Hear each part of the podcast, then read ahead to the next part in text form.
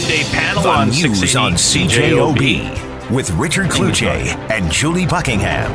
Julie's not here either. Julie is off today. Amy is under the weather. Oh. So, you know, but Julie will be back tomorrow, and hopefully Amy will be back next Monday. Maya Preddy is with us. And uh, Dan Hewen is here. Dan, Yes, indeed. you're sitting in Julie's chair. It's a nice chair. It really It's is. a really it? nice chair. You know, Is the it chair heated? that I have. Well, you know, the chair I had is made up mostly out of branches.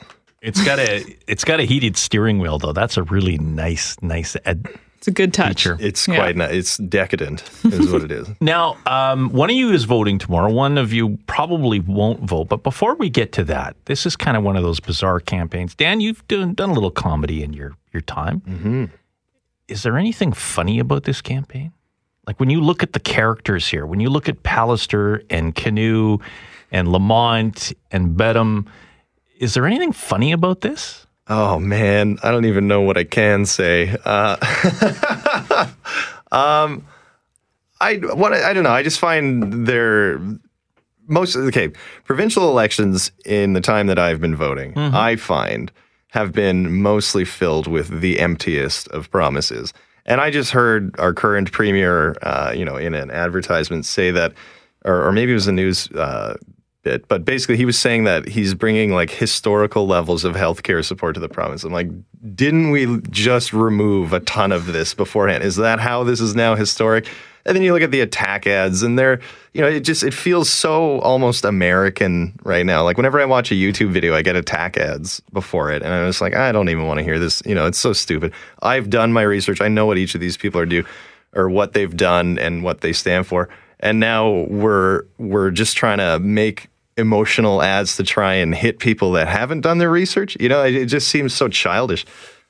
I think it's kind of depressing. I think that's what turns me off from it all is watching those ads and you're like, "Oh my goodness, everybody has something bad to say about somebody." Like it's like high school drama. Mm-hmm. And I'm just if there's something I super disagree with and I know that this person is going to fix that and it's a guarantee, then yeah, I'd go out and vote, but at the moment it's like this is ridiculous. You're a bunch of children and I don't want anything to You do don't want it. to reward anybody with your vote. yeah. It does feel super immature. You know, it's never about who's the strongest candidate. It's always about tugging on emotions. Yet negative does work. The research does show that it does work. It hammers away at the person that you're targeting and it may turn you off, but in this case, it may turn you off voting for one of those people. So, you know, it gets you away from the polls. You ever th- thought of that? Yeah, but in saying that, I don't know. Like, do you want to go out and vote for somebody that's making this negative impact on the world already? And also consider the fact that uh, they really don't care if you like them. They just want power. Yeah. Right. And this goes for all the parties. I mean, quite frankly, most of the people in those parties are thirsty for power, right? And so you have this objective and you don't care how you get there. How is that good for society, right? So does this contribute? Because I think there's the larger question here, and I always wonder if you see it at municipal and and provincial politics. But you know, Trump and this negativity that is out there. I wonder if it all contributes to distrust in institutions. There was a time in this province that, you know, there would be 70 and 80% voter turnout, 70% voter turnout. Last time around, in a big election, it was 56. And many people are saying, we hope to reach 50 tomorrow. But when you look at this, when you think of the word government and you see, it doesn't matter what political party uh, we're talking about or these leaders, do you just kind of look at that and say, you know what? I don't trust what you're saying. Oh yeah, I don't trust all of them. You know, yeah, It- I hear government, I think lies. I, as a Manitoban uh, who's voted for, you know, a little or close to 15 years now, there's never been a single candidate I've been actually genuinely excited about. And Not that's what it's going to take for me to vote. So if you want to come knock on my door yourself and tell me why I, you know, why you deserve my vote, then you might have a chance. Well, what about this duty that you should vote? Because we have a democracy here and we're so lucky to have it that instead of saying Which- that you have to win me over, you have that duty to vote and It find is- out. It is nice that I do have the opportunity to vote should I want to vote. That's awesome, and you know it's it's great to have. But again, it's it should also be my duty to decide whether I want to or not. But I want to know though, if you start complaining, But that's the you thing. don't have the right to complain that's because you didn't vote. I vote. absolutely don't, and I don't complain. Hmm. so this is where it's it's going to.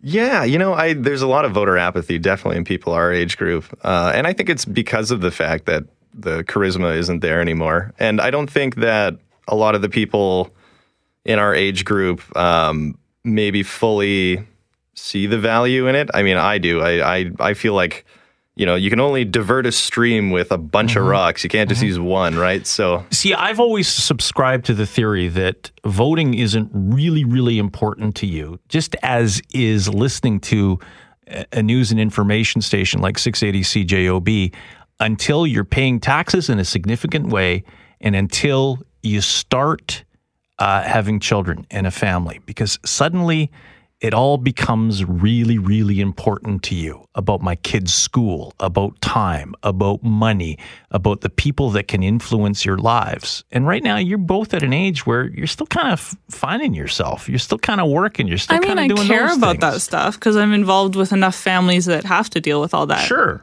But it's just that I but maybe don't. there's something larger going on here. Maybe Yeah. it is the fact that you just don't trust people like my generation or my parents' generation did, that it would make a difference. yeah. there are a lot of failing institutions that I was promised as a young child right now. Like one thing I think about too is, you know, public pension fund, is that even going to be around? So like a lot of this stuff is never even talked about or you know, people always say eh, millennials are lazy and eh. so you know, some of us have good jobs and to be honest, uh, we're not lazy. Like even the people who uh, have an education and are working in a field that they're totally not related to, they're working their ass off just so that they can pay their bills, right? Like it's a grind being a part of this generation, especially with the you know when you meet that attitude where like you're lazy, you're entitled, blah blah blah. People don't want to offer you the same salaries that they've been giving people from different demographics. You know, there's a lot of issues that I feel like our generation would like addressed that just haven't really been talked about. So, how do we rebuild this? How do we rebuild the trust? Because it's one thing to point out the problem. All right, I'm asking two millennials. Get do- someone how from our repair this? generation to run. They know our issues. I'd also like to remove, if it if it at, at all possible, the notion of an attack ad. Prove to me that you're worth it, as opposed to pro- Yes. trying to prove to me that someone's That someone a lesser else evil. isn't. Yeah. Liberals exactly. haven't done attack ads in this campaign, and a lot of people say that you know the Liberals don't have a chance of winning, but they haven't done the attack stuff. Yeah, there's other reasons I think that they're suffering though. Greens haven't really done the attack ads. You're supposed to be the generation that's voting I, green. I I- well, I mean, I don't know if I can show any favoritism right now or not, but there, I particularly have been impressed with past debates with the Green leader. Mm-hmm. I think he's very well spoken. He comes from a legal background. Uh, really seems like a James Beddome, guy. I think, did better in 2016 than he did in this past I TV leaders debate. I definitely agree. Actually, 2016, he was like really sharp, and and there was just a lot of bickering in that debate, and he cut through it. But that's another thing too is the bickering. That you know, I just wish that it didn't feel like you were watching a daycare, like president of the class daycare election. You're supposed to be the leaders of our province. It's like And, they're trying to get ratings, like a reality show. Mm-hmm. That's pretty much it, yeah. as far as I can tell. I'd like to see quality and less negativity. and if this campaign were a reality TV show, Would I watch it? Absolutely not. Yeah, I don't know if I'd watch it either. I mean, I'd watch the first few episodes, and if it got spicy, I'd probably keep watching. trust me, it didn't get spicy. Yeah, No. they'd have to hook me, and it hasn't happened yet. So So, will you go out and vote in the federal election? we'll see. Big time. Yeah. Appreciate your candor, because it's you know not all the time people will will say, "Hey, I may not vote." Oh, you have to be honest. And I'd like to say, you know, I respect the fact that's Maya's right as a citizen in Canada. You know, she can choose not to. You have a choice. That's the nice part about being That's here. the thing, right? Maya Preddy, Dan Hewen, two thirds of the Monday panel. Amy will be back next week.